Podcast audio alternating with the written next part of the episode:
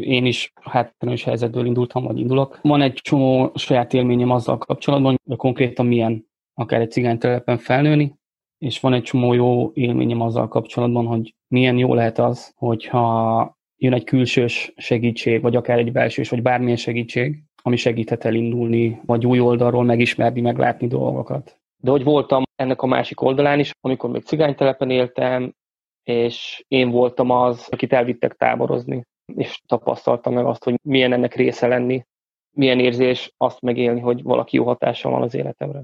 Nyilván gyerekként, amit te is mondtál, azért így csomószor éreztem egy ilyen szégyenérzetet, a szegénység, a nélkülözés, mert azok úgy voltak, és azért itt tök nehéz volt mit kezdeni, még főleg azért, mert hogy azt éreztem, hogy gyerekként erre nem tudok még hatással lenni, hogy mondjuk szegény vagyok a cigányságommal, meg pláne, és az ilyen több fura volt ebbe benne lenni, hogy így ja, cigány vagyok, és akkor picit más szemmel néznek rám.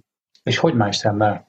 Ezt itt tök nehéz megfogalmazni, ez legtöbbször csak egy ilyen érzés. Nyilván vannak azok a szituk, amikor konkrétan valaki azt mondja, hogy te büdös cigány, vagy a cigányok ilyenek meg olyanok, az tök egyértelmű, hogy aha, ő most más szemmel néz rám, uh-huh. mert azt gondolja rólam, hogy mert én cigány vagyok, de egy csomószor ez egy ilyen, egy ilyen érzés, hogy bemegyek egy helyre, vagy emberek között vagyok, és most már tényleg nagyon régen éreztem ezt, most már az van, hogy olyan emberek vesznek körül nagy részt, és olyan helyekre megyek, és olyan helyekre járok, ahol elfogadják azt, hogy én, én cigány vagyok, és, és ez nem egy ilyen dolog, hogy ha ő cigány, hanem ő, ő a Sanyi.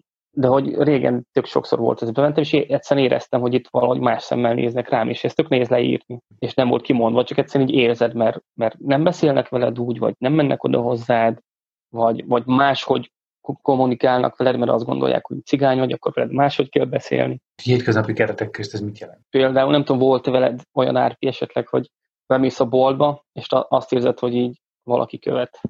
Mert tényleg követ. Épp a biztonsági őr néni bácsi, bemész a boltba, és akkor így minden sarokról azt néz, hogy éppen mit csinálsz, merre jársz, éppen zsebre teszel valamit. Nem tudom, mikor volt legutóbb olyan, vagy volt olyan, hogy amikor bementem egy boltba, bárhova, és volt biztonsági őr, akkor ne az lett volna, hogy egyből így nézeget, hogy most épp hol megyek, mit csinálok. Akkor más, hogyha egy biztonsági van, és többen vagyunk benne cigányok, mert akkor épp összezavarodik, és nem tudjuk itt kell nézni. Akkor lehet, hogy volt ilyen, hogy épp nem engem néztek. Vagy ami még ilyen extrémebb, hogy a, hogyha el akartunk menni bármikor szórakozni, bulizni. És akkor benne állunk a sorba, és akkor mindenkit beengednek előttünk, aki nem cigány, és aztán azt mondják, hogy bocs, rácok, ide nem tudtak bejönni, és oké, de hogy miért? Hát, mert zárkörű rendezvény, vagy, vagy azt sem mondják, hogy zárt körül, és azt mondják, nem tudunk bejönni. És nyilván tudjuk, hogy miért nem tudunk bemenni. Főleg, amikor az elején így elkezdtünk Budapestre így sűrűben feljárni Bagról, és így eljártunk bulizni, amikor épp beengedtek valahol, hanem épp nem egy szabadtéri valami volt, akkor ilyen tök szar volt, hogy én tökre nem értettem, hogy most miért nem engednek be? Tehát, hogy most mit csináltam én konkrétan, vagy, vagy mi van. Én tök szar volt. Aztán ezt így tudtam egyre inkább kezelni magamban.